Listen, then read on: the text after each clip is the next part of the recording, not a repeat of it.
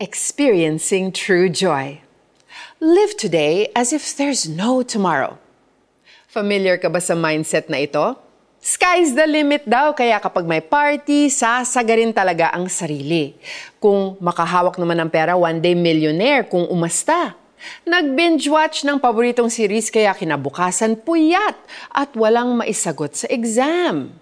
May mga tao namang addict sa pagiging successful. Kaso in the person's effort to reach the top, kinalimutan na ang lahat.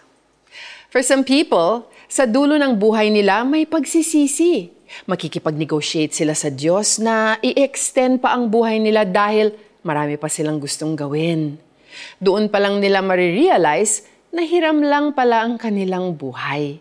Ang Diyos, ang tunay na may-ari nito we can learn a lesson from the book of Ecclesiastes.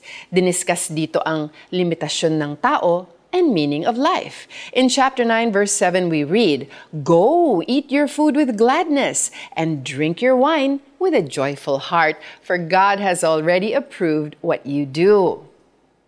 Matapos ng mahabang litanya tungkol sa buhay ay sinabi ng mga ngaral na mag-enjoy tayo, maging masaya at mag-celebrate pero wag nating i-miss out ang sinabi sa dulo ng verse. Dapat ay ang Diyos mismo ang tumanggap o mag-approve sa ating mga gawa. Ang meaning ng life ay hindi nakabase sa sarili mong interpretation or sa quote mula sa isang libro or sinabi sa thread na nakita mo sa Twitter nararapat na sa manlilikha lamang manggaling ang tunay na kahulugan nito. He is not against us experiencing any joy. What He wants is for us to enjoy life with Him and savor the blessings that can only come from His hands. So, let's pray. Lord, itama po ninyo ang aking puso. Bigyan po ninyo ako ng lakas na mabuhay ng naaayon sa kagustuhan ninyo. Nais kong ma-experience ang totoong enjoyment at kasiyahan na galing sa inyo. In Jesus' name, Amen. Ito naman po ang application.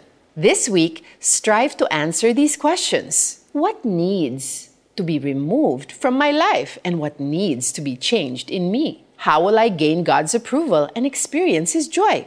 Pray and ask God to speak to your heart. Sige, magpakasaya ka sa pagkain at pag-inom sapagkat iyon ay itinakda ng Diyos para sa iyo. Ang mga ngaral 9.7 I'm Joyce Burton Titular. Enjoy the week ahead with Jesus in your heart.